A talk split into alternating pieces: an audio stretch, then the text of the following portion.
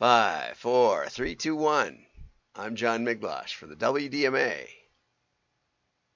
We're going to be talking about recession today. So here we go. You don't tune me out here. It might be better than you think. okay, so Tom Fishburne's cartoon this week shows a kid in a ghost costume. Those were always easy to make from old bed sheets a witch's costume, those were harder, and a risk of recession. and the guy with the candy bowl faints because this one is so scary. Okay?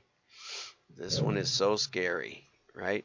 And so Tom says there's nothing spookier than this Halloween than some of the headlines. And I got to give him that one. And uh, Sapio Research recently found that a whopping 95% of global businesses are concerned about a potential recession, with 45%, or almost half, if you think about it, uh, of U.S. businesses highly concerned.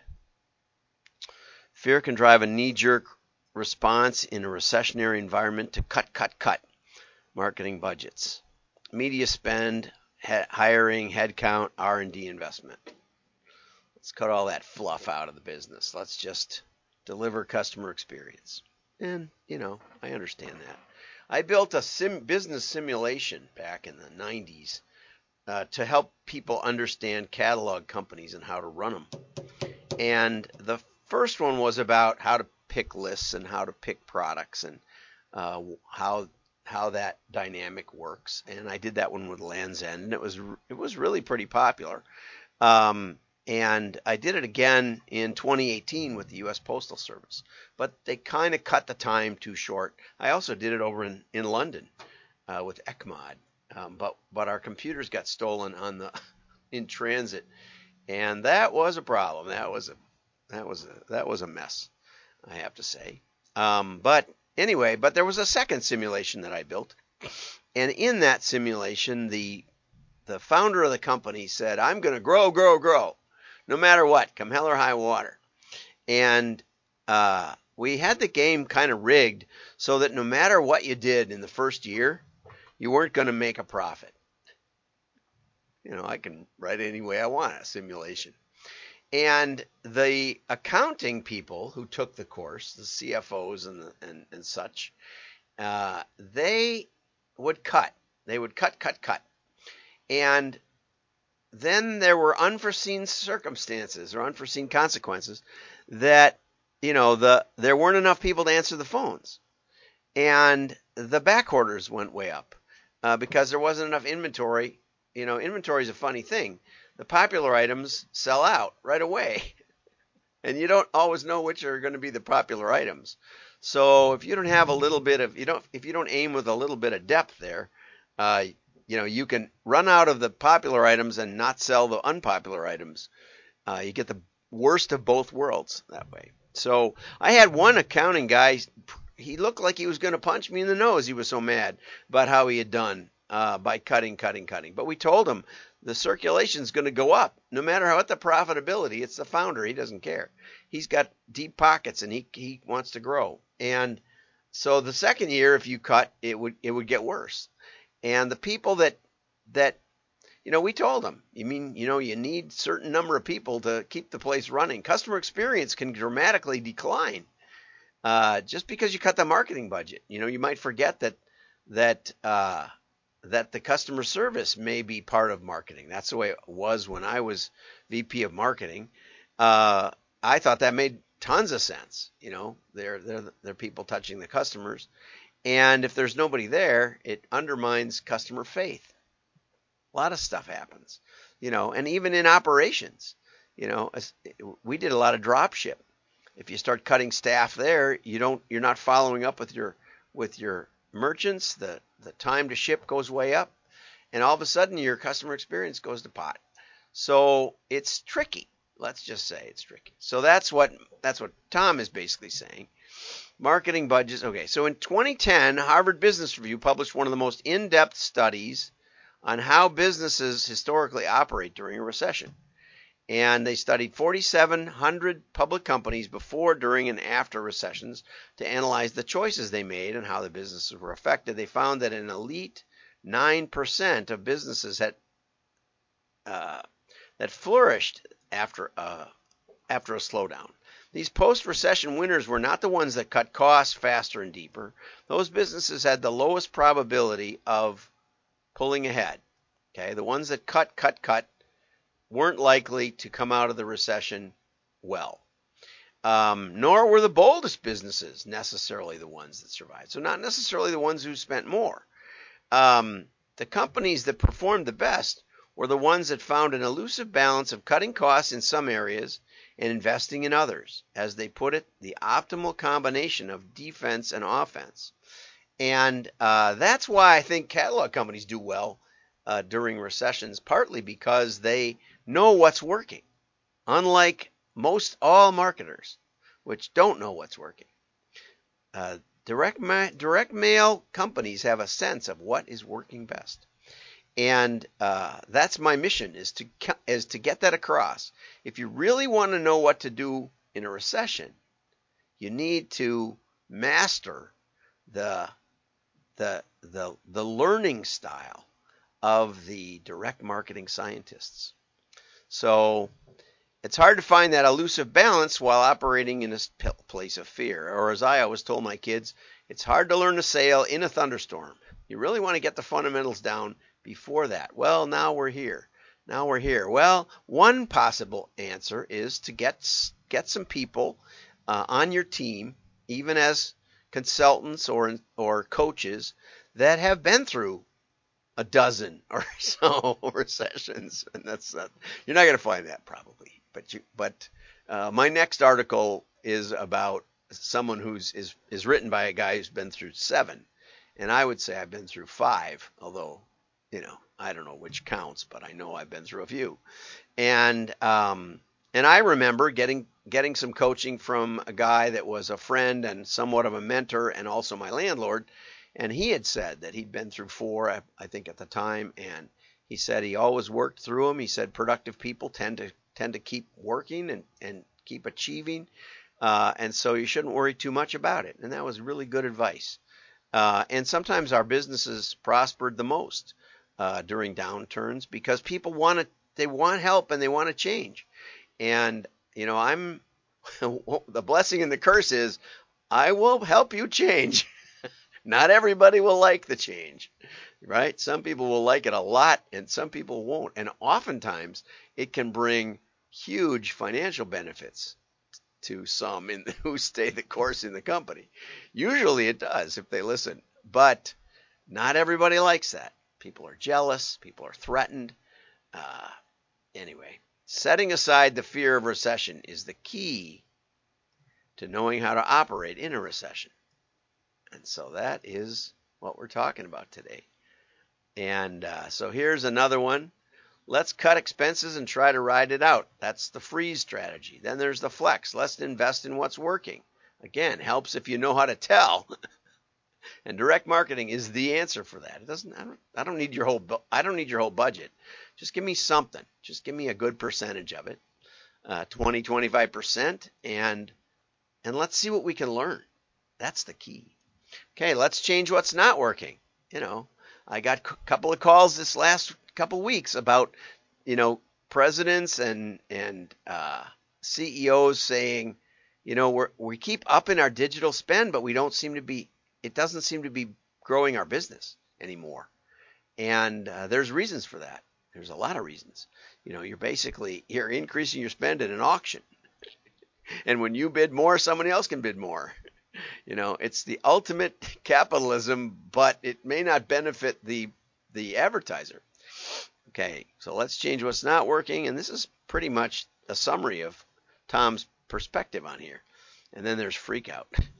and then he's got a couple, and in case of emergency, all it says is to cut our budget, uh, our marketing budget. And here's the here's two of them, the five stages of missing plan: denial, anger, bargaining, depression, acceptance, and then there's another one uh, these are some good ones. You might want to get over to WDMA afterwards and and find that one. Okay, this was uh, from Sharon Miller, who I reached out to because I didn't get a copy of the Canada Post magazine, but they put they put uh, apples on the cover, and they were illustrating. Insight magazine is something that is put out by Canada Post. I'm not on the list, so I sent Sharon the, my address in a comment. I hope I get one. I don't know if I will, but it looks to me it it just looks to me like spot varnish on a matte on a background matte background. Um, I don't know if this is the photography or if this is a light shining on the piece to illustrate the spot varnish. I think that's what it is because there's a little piece over here which would you wouldn't light an apple that way. It wouldn't it wouldn't show this little ridge. Excuse me. But the little ridge is probably from the increased height of the varnish. That might that's my guess looking at a picture of a picture. I'm curious about this brown bag. Is that actually glued on there? Maybe it is. It looks like it is. That's a really interesting touch right there. so, I'd like to hear more about that. And uh, I noticed Mike Gunderson said he got one, so I'm going to give him a call. I also want to talk to him about. I had a wonderful talk with with David Kaplan from the uh, performance marketing side of Adweek, and he's curious about about this direct marketing that we're talking about. And I reached out to him a couple of weeks ago because he had a digital marketing conference, I think, in New York City. And I said, How come you don't have any direct marketing conferences? No one else is either, by the way.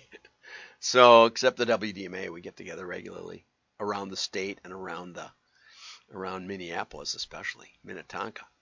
Anyway, so uh, you can incorporate touch, and uh, the apples feel so good to the touch they look good enough to eat. I'm off to the supermarket to buy some, and I forgot the apples, my usual daily apple. Um, this is proof that print embellishments sell products. You know, I'm not sure that's true, um, because the print embellishment is designed to sell print embellishment. But the apples do look. I always have loved spot varnish from the very first time I saw it. It makes it makes you know, especially when you have block out images, it makes them pop right off the page, and I really, really like it. Now, if you had scratch a sniff, which should be not that hard, you'd be all set. And and uh, if you're selling apples, uh, let's go on.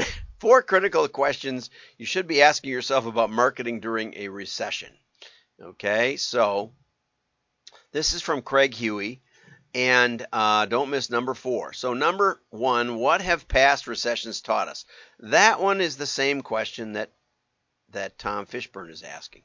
Every president and marketing director dreads the word recession, um, but some see recession as a great opportunity to get ahead.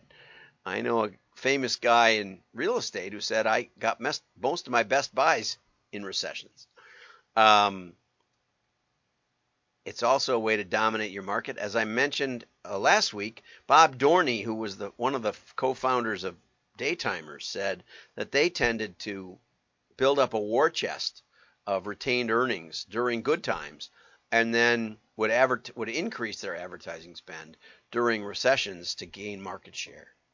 And I think that's very very wise. Bob was a very smart guy, um, and he said that's basically when we grew and how we grew you know, we didn't we didn't grow in good times. We grew in the recessions, and that's something to think about if you're a CEO or a CFO. Um, although the CEO tends to be more growth focused and the C and the CFO more cut conscious. Okay, there's less competition. There's a change in media response. That's something I've been a little surprised about. That consumers are also looking for new deals and new products uh, more than they would be when times are, you know, flat uh, which means they're open, changing consumer habits, giving you new opportunities to pick up market share, which is what Bob said to me. Okay, and here's the one, the, the line I like best. Having navigated seven recessions, this is the time, you know, especially if you're a new digital marketer. Um, I found out yesterday that I was a judge for the International Echo Awards, which is a great honor. Uh, um, and, and I was a judge with people from Germany, UK, Brazil, uh, Argentina. It was really it was really a lot of fun. Um, but I found out that the the ANA has axed the echoes, uh, and it's been continuously going since um, I don't know what the 20s. I think it was about 85, 86 years. Uh, so I guess I did that in also. so I was talking to Lisa uh, from the ANA. I think she is officially from the ANA about uh, how I, I, wrote back and I said those digital marketers have no sense of tradition, and that is, I think, I mean, it's not no no offense, but you know, digital marketing wasn't even on the charts. It wasn't even measured until 2009. So we're not even 15 years into digital marketing. So why would you care about about a tradition that's gone back uh, better part of 100 years? Anyway, so Craig, yeah, he's been through it, right? And he's seen great new launches and successful growth. You gotta have a little hope. You always have to have hope to launch a new idea, okay? And uh, not only does change beget opportunity, but advertising is also simply too important to skip out. He says that Henry Ford said, The man who stops advertising to save money is like a man who stops a clock to save time. Interesting. Okay. Um, and then he says studies, which I was concerned about. But again, get this article. It's available on wdma.org. You go over there, you look in the market in the uh, member benefits, and you'll find every day's marked up marked up thing. Okay, critical question number two: Does my position match the economic reality or mentality? Okay, always a difficult one, but that's why we test. We test to to measure the causal force of our offer. And oftentimes, just the headline can change the result 30 or 40 percent. Uh, that's that's the skill, you know. And I don't mean clicks, because oftentimes, as Craig's pointed out, I think just in his one of his more recent articles, uh, the the offer that gets the most clicks may not get the most sales, may be radically different, and uh, depending on how you follow up with the clicks, you know, if you're sending out information and that's got a cost, then you may actually do worse on a very attractive headline that doesn't convert in the in the second step. So always important. Um, okay, always important to keep that in mind. I was going to go down to question number three: Is my new copy my new copy still the best it can be. Again, testing. And you can ask yourself these questions about your copy. Number four, does my marketing plan support my business goals? Okay. And, you know, I'm not 100% sure about that one. You might want to give Craig a call, and here's the number. But anyway, we're working on some exciting new stuff. We're working on, uh, we're working on, it's secret. it's secret but it's exciting. And uh, so stay in the loop, stay along with us. If you just want to hear about what what events we have planned, and if we do a webinar or something, then go over to WDMA uh, or go on LinkedIn and look up Wisconsin Direct Marketing Association. There is a page there, and I always post events in that page. Uh, and it's hard to get out to uh, 12,000 friends and connections on LinkedIn. So go there and join and and you know you won't get harassed. You won't get many posts but you will get posts occasionally about things we're doing that's exciting. Have a great day. Don't like just share